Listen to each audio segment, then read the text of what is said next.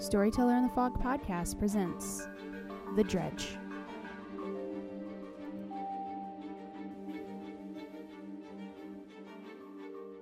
The Fold was founded on a private American island in the nineteen sixties by a group of anonymous philanthropists. Their goal was to establish a peaceful society free of dark thoughts and emotions, attracting the dismayed, disenchanted, and disillusioned from all over the country.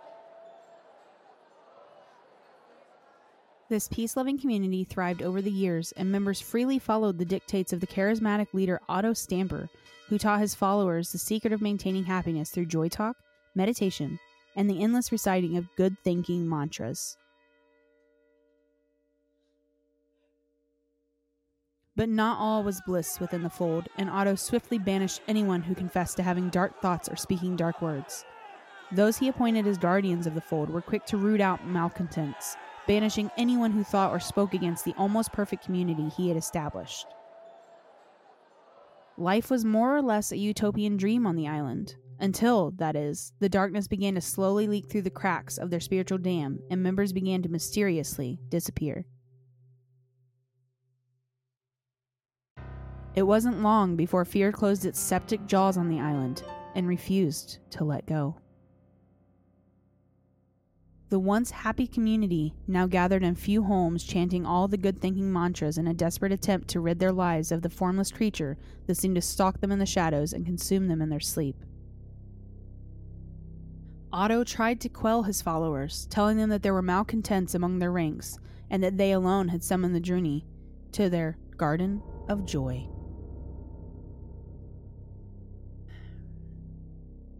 As the Fold bleeded fear, Otto evoked desperate measures. Automarians were restricted to their homes to prevent the spread of rumors and dark talk, while sleep was forbidden to prevent anyone from releasing dark dreams into the world. Freedom and sleep would return just as soon as the Druni was no longer upon them. But when Automarians continued to disappear, Otto assembled his followers near the bench where he placed a screaming woman on a wooden stage. There, in the rain, Otto explained to his drenched, alienated, and sleep-deprived congregation that a woman was a journalist here to destroy everything they had created. As the guardians held the trembling woman, she screamed that Otto wasn't the savior he claimed to be.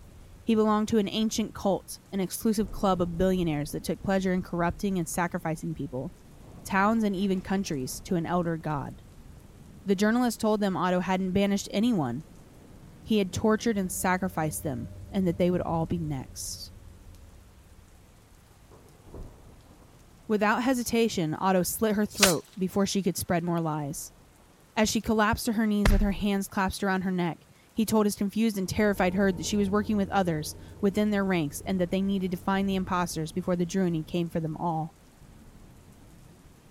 Otto's words shot over the congregation and reached into the murky recesses of their hearts and dredged up dark and fearful things.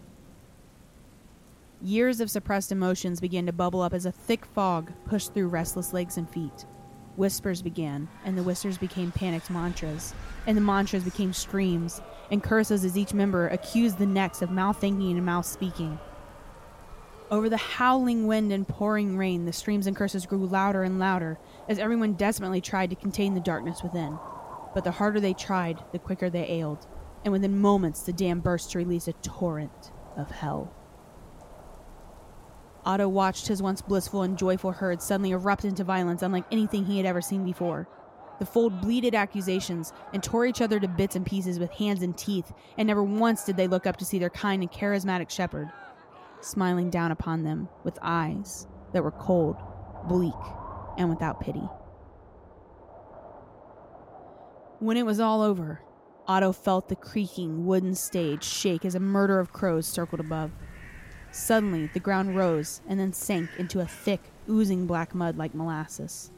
Moments later, a formless mass squelched out of the muck and rose like a rearing horse to feed upon the writhing mass of butchered humanity. It was everywhere and nowhere at once, as it slowly picked its way through the carnage, absorbing the darkness, savoring the misery, trailing terrible noises, shrieks, cries, whimpers, pops, cracks, feasting sounds, death sounds, dark sounds. Otto watched the creature as it slowly began to manifest into the very thing he had imagined, the very thing he had made them all imagine. It turned slowly to look at Otto for a long, silent moment, and then the Druni trudged away through the thick and black sludge, disappearing into the shadows from which it had came.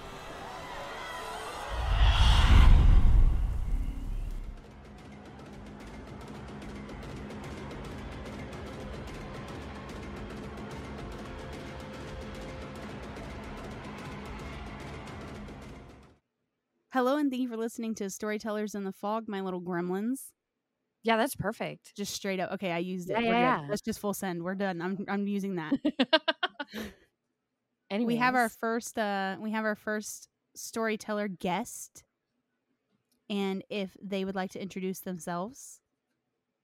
Hi, uh, my name is Bats, also known as Straying Bat, preferred Bats. Mm-hmm, mm-hmm, mm-hmm, mm-hmm, mm-hmm, mm-hmm. um, they stream often on Twitch and stream D B D pretty often, most of the time. I don't, I don't think you've streamed anything but D B D in a while, yeah? Yeah, uh, I have not touched an indie game or anything in a very long time.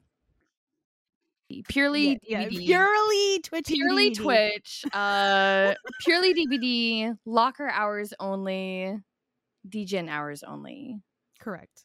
Yeah. Um. So, I guess first, how did you get into streaming? Um, it's it's weird because I had I had a friend ask me if I would stream for them on Mixer. Started out on that silly, goofy little website. Um, because you could stream straight from your Xbox. That's what I started out on, was my Xbox, and it was abysmal. Uh, but started out on there as Straying Zombie. And then um, I was like, wow, I actually kind of like streaming. So I moved to Twitch when they took Mixer down, and uh, combined my Mixer and my Discord name to be Straying Bat. I like that. I was also a zombie. Yeah? I, yeah, I was dope zombies. Oh, my. That tells you anything about my life. Yeah. Yeah. Yeah. Mm-hmm. Yeah, mm-hmm. and then and then it went to Chaotic Berserker. But I too was a zombie. It's like we all started out as a zombie, I think, in our, our usernames. Yeah, I think I think it was our particular generation that started out like with the zombie, because that was like the first big cultural horror thing, I think, in our lives was zombies. Yeah. Call of Duty yeah. Zombies was like it. Yeah, and like uh, twenty-eight Days Later, and like all the all the George Romero movies that had zombies in them, and mm. yeah, all yep. the big ones, yeah, yep, for sure. Mm-hmm. So, how did you transition that into D B D? Uh, so I actually started out on D B D with Mixer, uh, with the Xbox, mm-hmm, with Xbox. Uh, it was very interesting. I was not good when I first started. I only did totems. I only hid in lockers. I threw every pallet I came across, um and it was it was abysmal. But there were still people in there who were like, wow, you scream really loud and you have a really loud laugh and we like it here, so we're gonna stick around. um And I don't know why, because I was just so trash at the game. um, but yeah, so it's it's always been D B D. I did a little bit of Genshin when it first came out. Uh, came back, started doing more indie horror, and then I just I don't know. I I love D B D. It's comfortable. It's it's horror. It's like it's what I love. It's just a little bit of everything. Yeah, um, and it's great with friends too. Like. It is. It is. Yeah. Mm-hmm. I was a uh, religious Decisive Strike runner. Um, as soon as they dropped Lori and Decisive Strike came out, I was like, I'm going to be that asshole at the gates. Like when it used to work as your final straw at the gates, that's what I did all the time. I was an ass. I don't know how people enjoyed playing with me. I was definitely the survivor that I would have D C'd on. You know what I mean? So yeah. Mm-hmm. Not a vibe. Nowadays, I'm like, wow, I didn't even know what half of this stuff was. Yeah, I was a I was a big leader uh, and prove thyself. No nerd, uh huh. Not, not leader. I I was the the team's heel slut. I'll just put it that way. It- oh, oh, yeah. that's that's what essentially what I did. I would get the unhooks. Like when I started getting a little better, I would get the unhooks. I would do the healing. Um, but I was still hiding in lockers, still doing totems, refused to do gens. I still can't do skill checks to this day. Mm-hmm, mm-hmm. Yeah. I, I don't think any, if anybody tried to tell me that they can do skill checks perfectly, I would absolutely call them out on that. That's a lie. Yeah. I will it's go through lie. every V O D. I do not care. I will waste the time. Um, so when you picked up, did you pick up D B D, like when it came out? Were you like an early grabber? I was an early grabber, actually. Uh, so I got my P C a few months before D B D came out, bought it, played a few rounds, had no idea what I was doing, shut that the fuck down. And then saw my friends were playing it on Xbox like years later. And I was like, can I come join you? I kind of want to play this again. And they're like, yeah, sure. And they've regretted it ever since. You know what? that's that's valid. I understand that, though. Um, did you and you said you've like you've you. OK, Bats mains Meg. We're just going to get that out of the way. We're just going to rip that Band-Aid off. Yep. Have you always mained Meg? No, I uh, started out on Nia. Uh, went to Fung, uh, went to Kate, and then came to Meg. And this is going to sound really weird, but Meg feels like home. No, that's it, valid. Yeah, it feels natural with her. I have other mains. Like, I love playing Hattie. I love playing, which is funny, you know, with our subject. Um, I love playing Hattie and stuff, but Nancy is, if I'm feeling uncomfortable or feel like the games aren't going well and I hop on Nancy, all of that goes away. Yes. So I understand completely. Um, yeah, everyone else feels just a little subpar. I, I feel that. I understand. Yeah. Um, so now with the big question, and I think what everybody's going to wonder when they listen is, why in the hell is Dredge your favorite? Okay, first off. So many questions. First off, he's, well, he lore-wise, he is not, but in-game, he's just a silly, goofy little guy. He's so cute. You see his little turkey neck bobbing around and weaving. Like, he's just adorable. His little movements, the, the way, like, neck. his little turkey neck, the little hands that come out of him, Maurice that comes out of him was a really nice touch, by the way. I really love that. Um, the way that he's just, he's, he's a void, essentially. Um, and it's pure horror. And I love that about him. He's, I know that lore-wise or, like, for D B D, he is not the first non-human character in the game because we have Demogorgon, and I, there's one other, and I can't remember who it is. It might be Pyramid Head. Does he count as human? I mean, technically, he's um, humanoid. Humanoid. So Dredge was the first non-humanoid creature they put in, and that mm. brought the horror back for me because it's like he's so, or it is so many different things, and it's mm-hmm. so fucking scary. Um. Lore wise though, hang on, I have notes. Okay, yeah, yeah, yeah. I had to, I had to write it down. Um, while, while you're looking at your notes really quick, I just want to say, yeah. like, m- one of my favorite things about him is his animation when he falls or gets stunned. The fact that he shrinks into himself sends me every yes. time. I'm every like, where time. are you going? He's just a shy little guy. Oh, oh oops! He's I, a little I, little water droplet just falls yeah. to the ground, just. Bloop. Comes right back out. Okay, I'm good. Let's go again. Let's run it back. He's resilient. um, I the the best thing about Dredge, um, like I mentioned, is that he is truly a monster. Um, when you look at when you look at the other killers in the game, uh, if they're human or not, um, there's there's something that you can always connect to with them, like. Uh, Uh, besides Demogorgon, we know he's a monster, but we all love him anyways uh, because of Stranger Things. But, like, you look back and, like, you empathize with Spirit because of the way that she was killed. And mm-hmm. she was probably pulled into the fog. I mean, partly, you know, for vengeance. But, like, it's sad the way she died.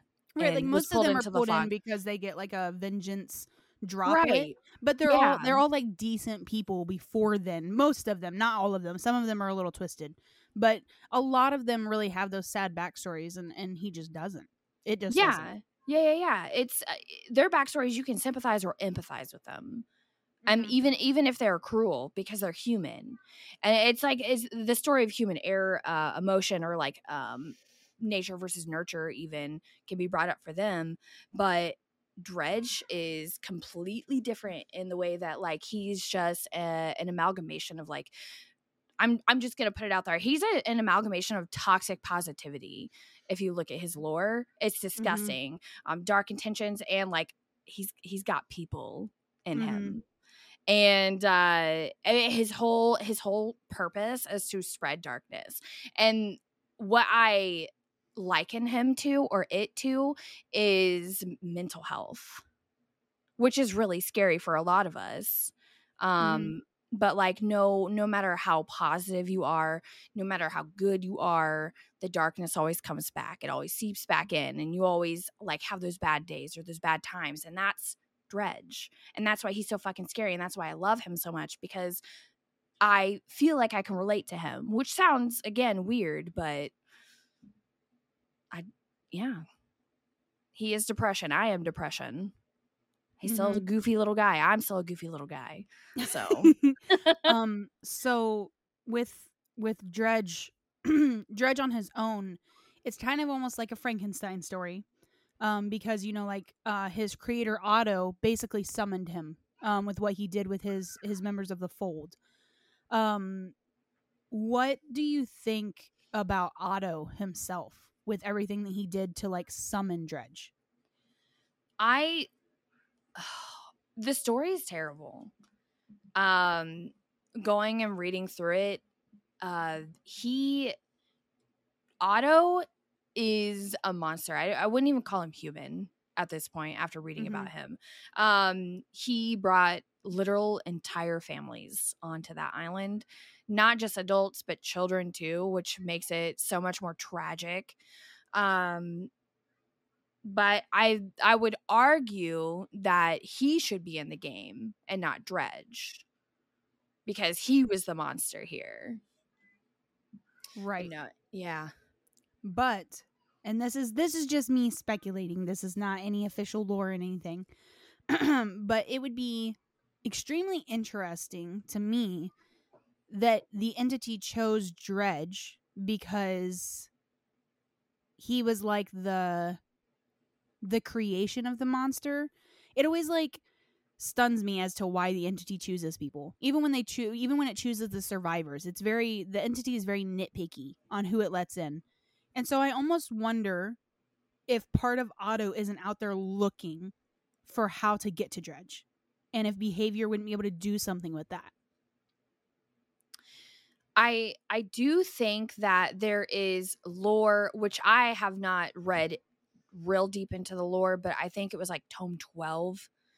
Um, it wasn't Otto himself. It was another person, but they mentioned the Fold quite a few times. And when you read the lore of Otto, it, it mentions this journalist who talks about how Otto is part of a secret organization of billionaires. And mm-hmm. uh, I, I haven't, like I said, I haven't read all of Tome twelve. Um, but is this the same group, and are they calling the Fold the Fold uh, through the experimentation of what they were trying to do through Tome twelve? Um, mm-hmm. And and so, we do know, um, which we haven't gotten into it, obviously, this is our first episode, um, but we do know just from basic lore that that same group of billionaires would be tied to both Felix and Elodie's families. Yes. Um, should they be the same? So, and which would tie us to the twins and to Felix, uh, which or uh, not, um, I'm sorry, not Felix, the twins and Blight, because we Elodie, Elodie and Felix came with both of those. Yes. Um, and the Blight actually has a direct, like, line to this group.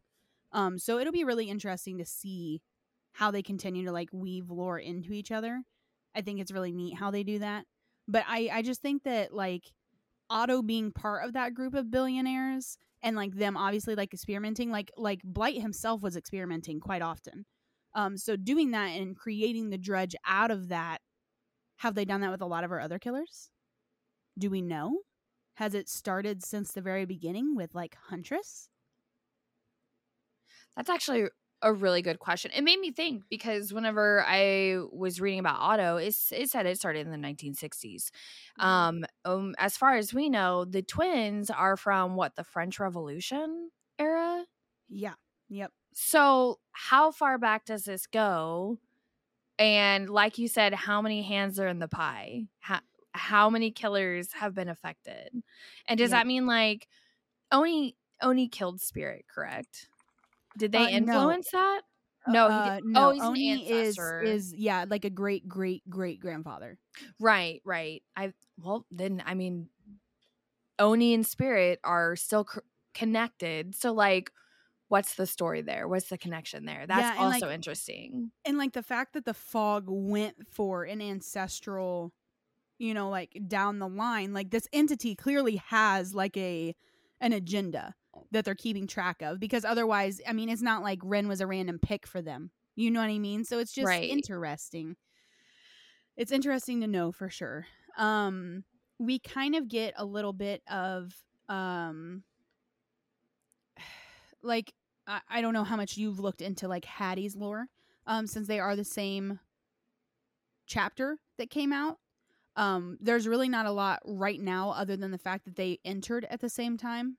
Um, with kind of what's going on. But do you have any notes on like Hattie and his connections or anything like that?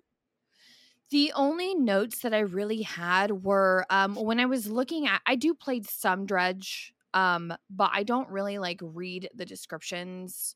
Um, like, you know, they leave like little notes of lore and the description right. of the add-ons and stuff. I wasn't really reading them. So when I was going through the wiki and I was reading the add-ons, I was like, oh wait, this belongs to Hattie. Mm-hmm. Why does Dredge have Hattie's belongings? Like, I know they came in together, but this means that they have to be connected in mm-hmm. some way. There's no way that he's going to, or it's going to have uh, her voice recordings or her her calendar that she was keeping track of her uh, trip to India mm-hmm. with her parents. There's why would he have these things? Right. So how and are they connected? The small touch on Hattie's lore, without getting into her complete lore, is that there's a lot of different, um, like Survivor Hattie has different, uh, there's like different, um, slight differences between that and Tome Hattie.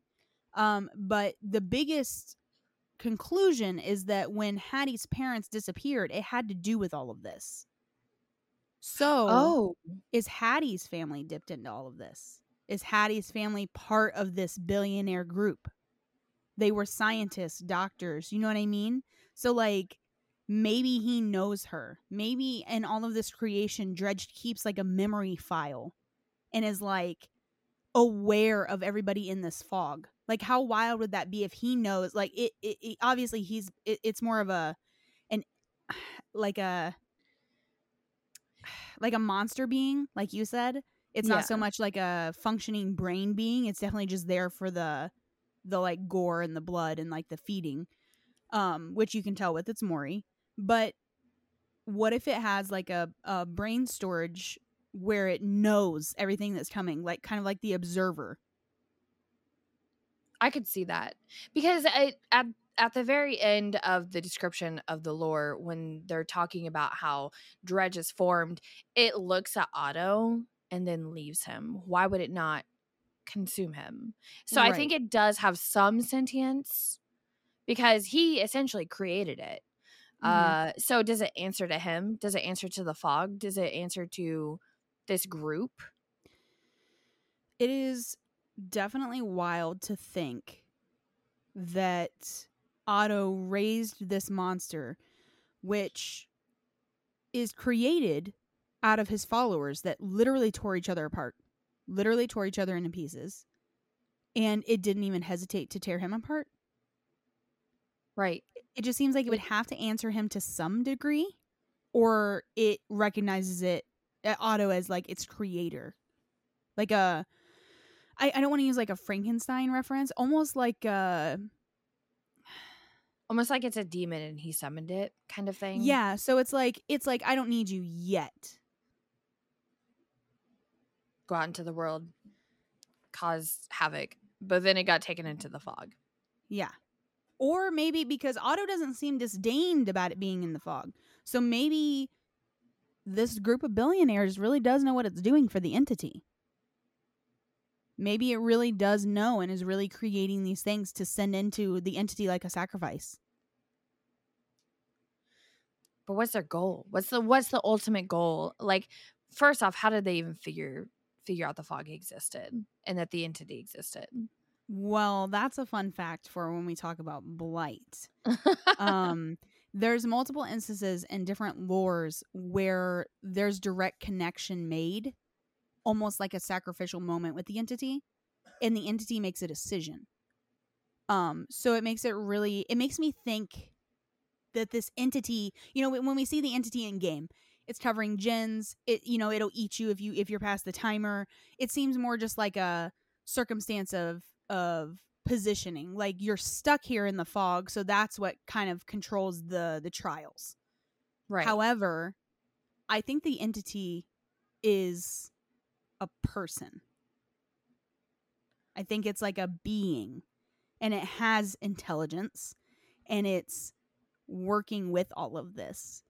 So like it is doing things like, obviously um Felix and Elodie were part of, their parents were part of this group, um and they still got taken into the fog. So maybe it was like the entity making a statement like, you guys aren't doing what I need you to do. So it's just, there's a lot of different ways the entity could go, and I think the Dredge is like the puppet. I think it could be like a really cool storyline of it being the puppet for the entity. And it was just Otto's job to create. I mean, he did a really good job. I'll say that. Yeah. Yeah. He's a little twisted.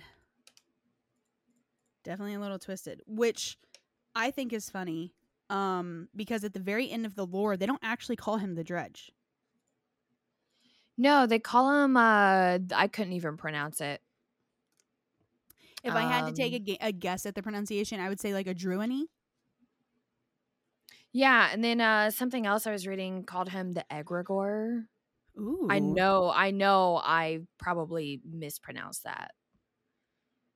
Hmm. But that was interesting. It was it's uh out of of it out of a Hebrew text. Hmm. Interesting. And Otto's story and Dredge's story is very religious based. He's basically formed a cult, is more or less what's going on. I mean, they're called the, uh, what is it? The uh, Automarians. Yes. So yeah, like yeah, it's yeah. it's like a whole religion. So it is interesting that you put it that way. Yeah. Um. The I I just looked it up, but it's uh, the Egregore is a an accumulation of the thoughts of an occult, basically, mm. of a, around a specific set of people. And uh, since Otto was like, "Oh, hey, no, no negative anything, uh, positivity only," he essentially was able to create this being. So mm-hmm. it's it is religious lore uh, put in there. I didn't realize that. So, um, before I start this section of the podcast, I do my dramatic reading, and then I'm, this is kind of the section where I talk about like some of the things you were talking about, like the items and stuff that have like yes. mini lore in them. What do you know about Dredge's main weapon, his hook? Do you know anything, in, anything interesting about it? Do you notice anything interesting about it? Um, as far as I know, it's the limbs of the people it consumed. Yes. Have you ever looked at it closely? No. I mean, I have the game open right now. I can look at him. You should look at it and tell me what you see. Oh, wait. I have the snowman skin. Yeah, the snowman skin will not give you the answers. I love the snowman skin, though. All right. Let's see. Am I looking at Knotted Appendage, or am I looking at... You're looking at Knotted Appendage, the okay. primary weapon. I mean, it kind of be looking like a scythe, not going to lie. It does kind of look like a scythe, which is creepy on its own. Um, and like you said, if you look, it's a lot of different appendages put together. There's a lot of like, like there's an arm, there's like a stump, stuff like that. Um, but if you look at the very meat of it, it's a bunch of hands wrapped I, together.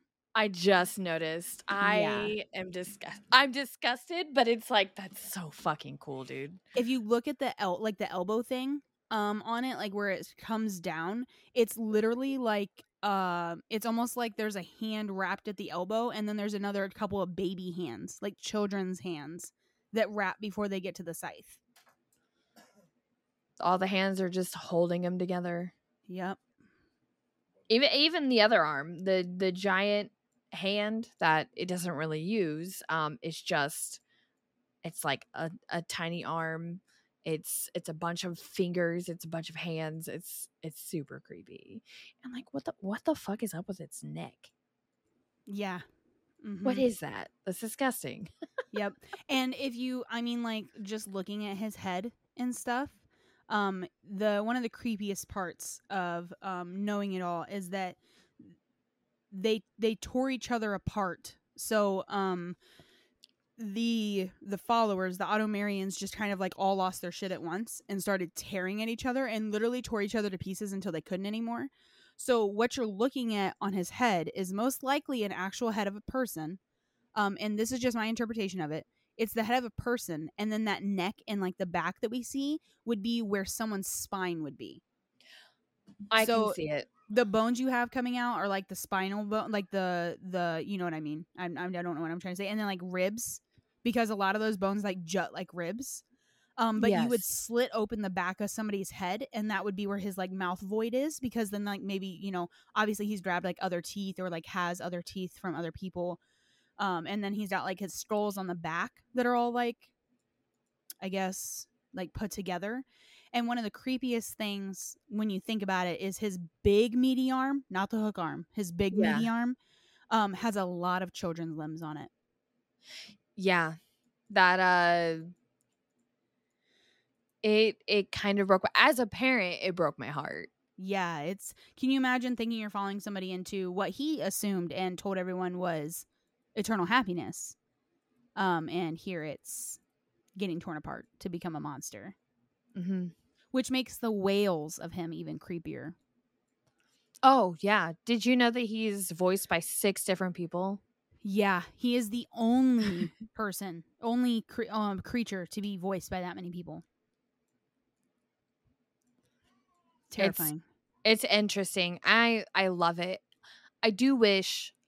There are too many people who are like, this is not a horror game, right. But it is. It absolutely is. If you pay attention to the music that they conduct, that the sounds that they make, the like when he's when he's running, you can hear wet, fleshy sounds. I know that sounds really gross, mm-hmm. but it's wet flesh, and you can hear the rattling of bones, and you can hear the wails whenever his nightfall.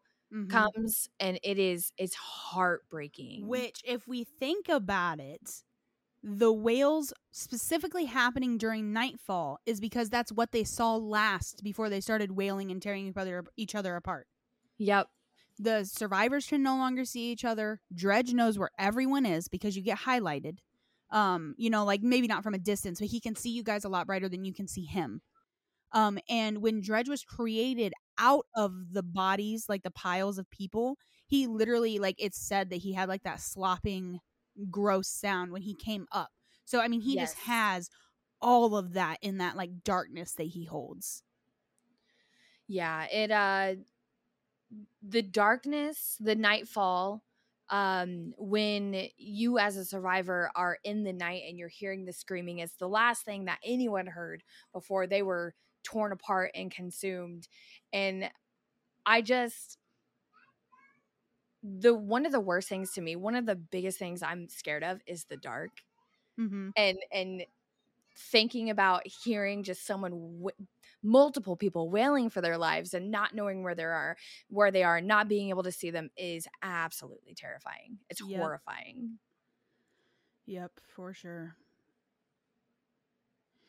With um With that being said, some of his items that I found interesting, um, I would like to talk to you about. Um, yes. You said there was a couple of Hattie ones, and while the Hattie ones are super interesting, we don't know how they're connected yet. Um, we've not gotten a tome that's connected enough with them yet for us to know. Um, but a couple of ones that kind of broke my heart, like you were talking about earlier, was um, there is one called Destroyed Pillow. It reduces the cooldown duration of the gloaming by negative two point five seconds during nightfall. What this is, is the followers, the Automarians, when they were forced not to sleep, leaders of the Automarians would come in and shred everybody's sleeping supplies. So yeah. that, des- that destroyed pillow that's j- like, you know, reducing that cooldown. If you think about it, that's a little bit of a rest for Dredge. It was taking the rest from the people. Yes. Um, it was, uh, it was, it was forcing all those thoughts that Otto was like, hey, don't think about this. Mm-hmm. But it like ensured their demise. Right. Um, another one is the Broken Doll. Um, it increases the duration of nightfall by twenty whole seconds. Um, and it's a green add-on. And it's literally just a doll that a family brought onto the island thinking they were ent- entering Utopia. Yep. That one, uh, that one specifically is one that just... mm-hmm.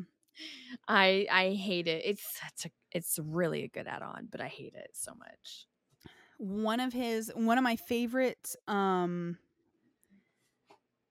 What so I like both of the eerie add-ons. Um, I like the Sacrificial Knife and I like the Iridescent Wooden Plank. But the nastiest of those eerie add-ons is the Iridescent Wood Plank. It causes exposed status, exposed status to survivors in those last twelve seconds of nightfall. So like if we're all together healing and we don't see Dredge, we're all exposed and he could down us all right there.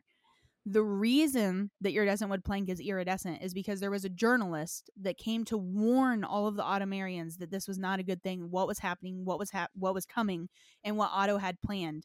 And Otto literally slit her throat on the stage. Mm-hmm. So that Iridescent Wood Plank is literally the wood plank that her blood stained from the stage that Dredge now uses as an add-on to basically end the survivors.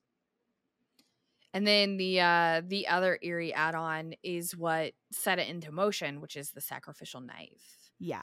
Uh, so it's... I love how they they wove the lore into his add-ons. Mm-hmm. It's it's so good.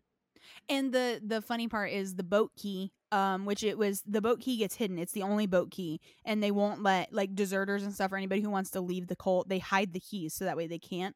And the boat key actually grants Dredge speed, like teleportation speed, like distance speed. So, like, the audacity of this boat key being being hidden from these innocent families for Dredge's, Dredge to now use it as a power to be able to get places faster. It's... It's so ironic. If somebody doesn't, if somebody doesn't see the horror in D V D or needs like the the spark reignited, it's a really good idea to go through stuff like this. This lore stuff gets so detailed and is so neat. Oh, absolutely. I mean, even spending time in the game, um, just in the menu with the killer and just observing them and looking at them and reading their lore, um, is also, I think, a really good way to reconnect with that horror. Mm. Just let yourself be scared. It's yes. It's okay. Yeah, so it does. The Dredge is the first non-humanoid character, so non-humanoid shaped, um, but the second it, its pronouns. Because Demogorgon is also it, it's. Um, but despite all of that, a lot of people do confirm, uh, do talk about the Dredge with he, him pronouns. Um, and I think yeah. it's just the, I think it's just the appearance is very masculine, um, with the big old arm and stuff like that. But it's, it's, it's are its official pronouns. Yes. I'm very guilty of calling it, uh, he, him often. Um, Okay, and then I have my, I'm going to tell my super fun fact that I think is neat that hopefully I get to touch on within the next couple of um, episodes um, because it'll be a really cool, like, bring back into. Um, and then I'm going to ask you a couple more things about yourself. Um, oh, okay. But Otto Stamper, his creator, is actually directly tied to Herman the Doctor. Otto was Herman's, I believe it was his... um like his mentor at the Leary's Institute mentor, uh, Memorial. So was Otto Otto was a doctor then? Otto was a doctor. So was he a physical doctor or a mental doctor? Well, that's kind of where it gets messy with them. Um, the doctor was very into these experiments, uh, which obviously we know Leary's is a black site, uh, which means that they do things that you probably shouldn't know. You know, like non, like the government, if you ask the government, they don't know what you're talking about. Right. Um, and it was like that. And he, so he was doing these experiments that were very, uh, unethical. And Doctor Stamper more or less encouraged Herman to the point of sadism. You know, that uh, Dredge's lore does say that Otto was very charismatic. Mm-hmm. It makes you wonder if he had, if he was like a narcissist and had a god complex and could just influence all these people around him. So would the doctor have even turned out the way he did without Otto? Maybe not. And is Otto behind all of it? Because it sounds like he has his hands a little bit of everywhere. That's really, really interesting. I'm really interested in learning more about Otto now. Mm, Before I, I was like, Otto. oh, I could take or leave him, but yeah, he's he definitely has a um. He definitely has a, a big looming cloud over the lore. He's kind of like Dredge with all of his little hands. They're just in little every piece of the pie. There's a finger everywhere. It's weird. Yeah, and um, the doctor's lore would leave you to believe that Otto's dead. Mm-hmm. But I mean, clearly. But was he... that before or after Dredge? Do we know? Well, when did when did when was the doctor taken? I don't think there's an actual set year for the doctor. I don't think we have a year for him. Actually, let me double check. It would be it would be really nice to put a timeline to these things. It would be really cool. I think they've got to get a lot figured out before they decide where they want everybody to be um, timeline-wise, which is crazy. Um, because if I remember correctly... Hang on.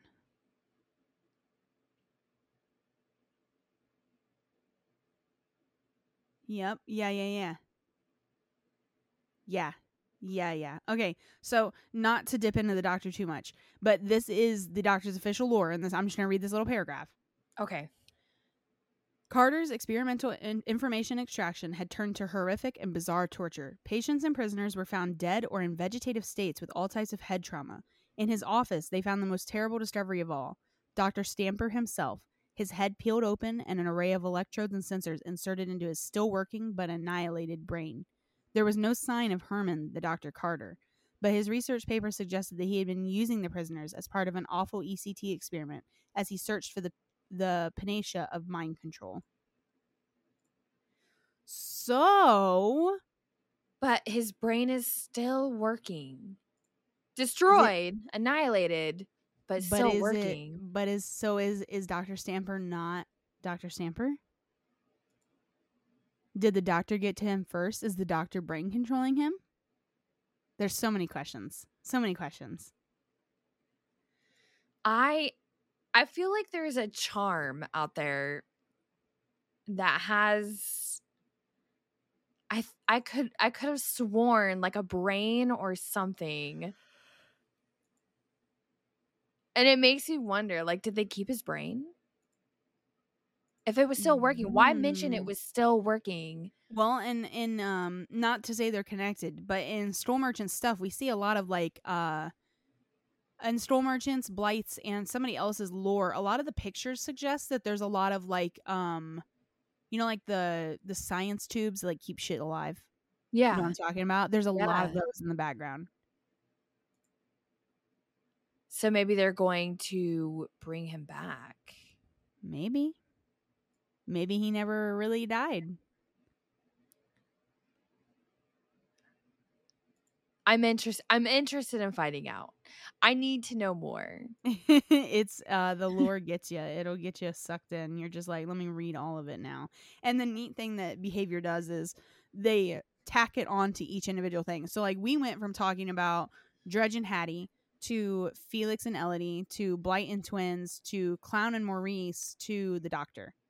You know what I mean? Like, it's amazing. It's all interconnected. And you don't know until you start reading it. Literally. And then you just got, you got tons of stuff you can click on and figure out. You're like, yeah, yeah, yeah, yeah. I like that. Mm-hmm. I've been wanting to do a deep dive uh, since they've released Tome one. I've been doing the challenges. I've been collecting the lore. I've been listening to it. But I haven't really sat down. What I would love to do is start a map. Um, of how everything and everyone is connected, and then start a timeline. Um, but I know my hyperfixation is going to get me, and that's going to be the only thing I focus on for like six months. Mm-hmm. Yeah, and it's that's why I'm making the podcast with hope, is that I'll be able to kind of do that for people without over stressing everybody. I'm hoping that I can touch on things like, you know, even us talking today uncovered a lot of stuff, but we've not even touched the surface. You know what I mean? So oh, it's barely begun. Right. So hopefully this gets everybody excited, and you guys go and, sh- and look at your own lore and come and tell me all of these things you found, and we can like share them together. And I've been told that there's some mean sides of D B D lore. There's a lot of people who are really strict with it and like say it's only this way, and that there's like canon things about each character, but I'm not interested in that. I'm very interested in the overall outlook of it, and I'm very interested in everybody's personal takes on it, because I think behavior does a really good job of leaving things open-ended so you can question and make creative things and do creative things. So with that being said, if you were to sit down right now and write something cool into the story of the Dredge, what would it be? Oh, God. Yeah, yeah. It's a I thinker. Was not, yeah, I was not prepared for this question. Um,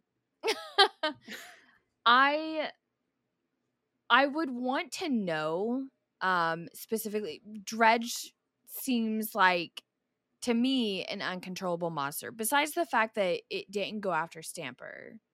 Mm-hmm. Um, it seems like an uncontrollable monster.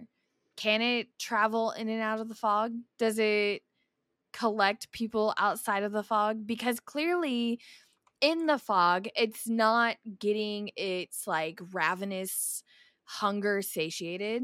Mm-hmm. Um we don't see our survivors added to the body in any way, right, at all.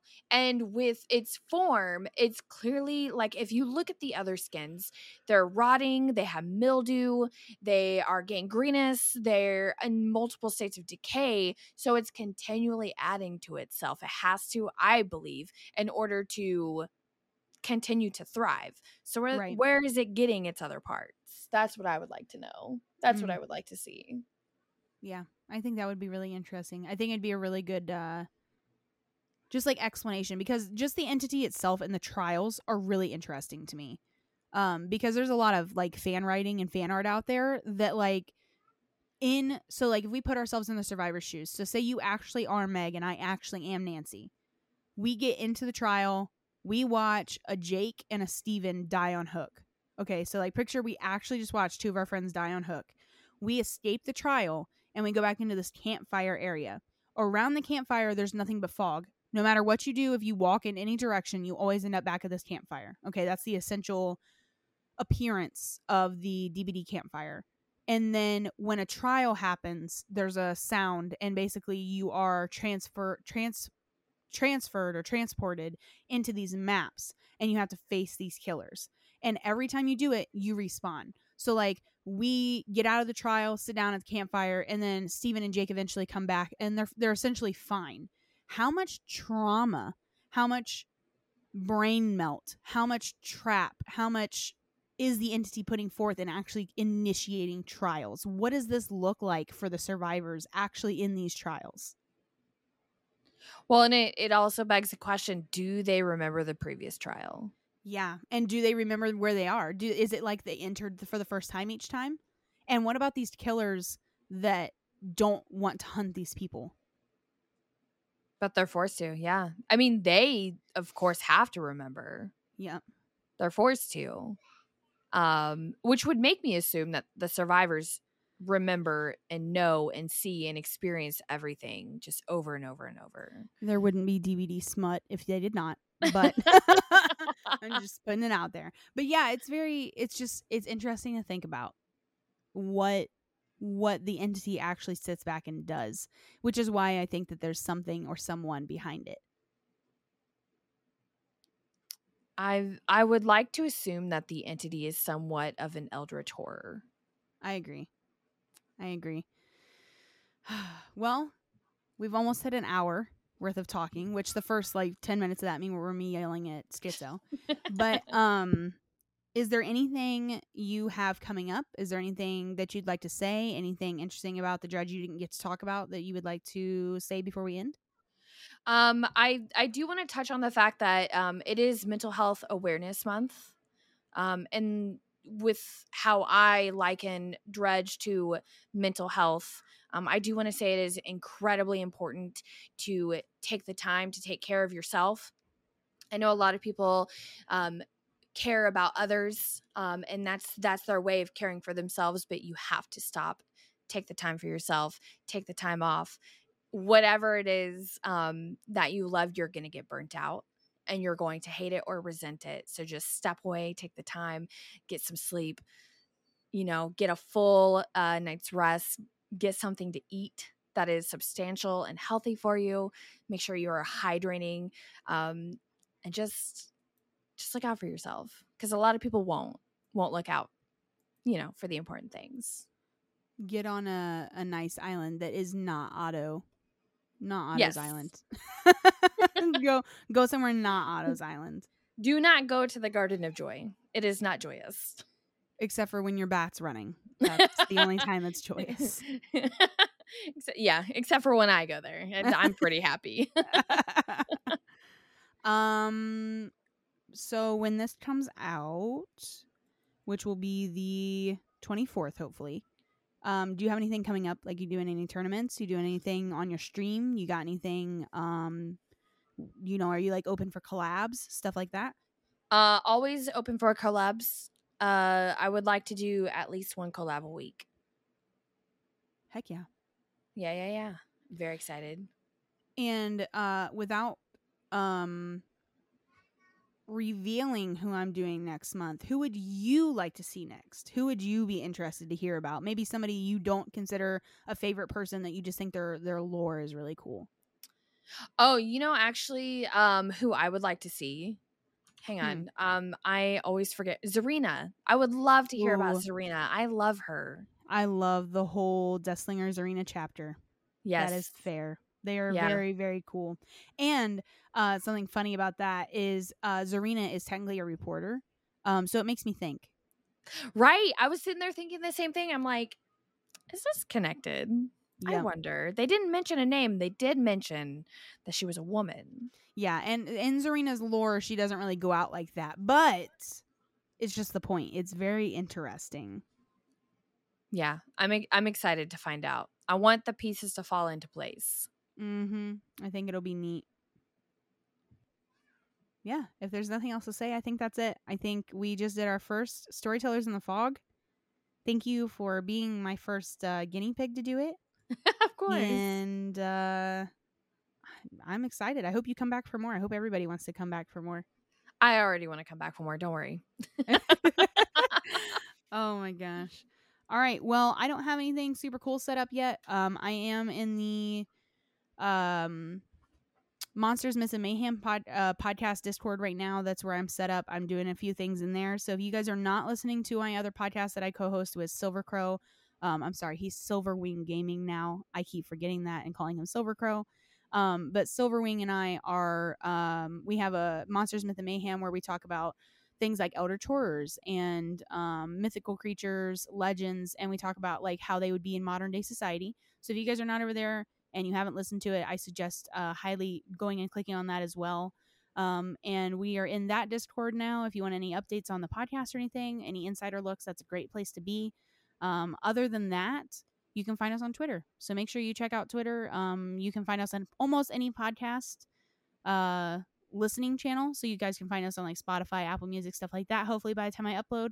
So I hope to see you guys again. I'll be doing these like once a month. So look at me, look for me like almost end of the month every month, I would say, is probably a good bet. And uh, we'll see you back next time. Bye. Say bye, Bats. Bye.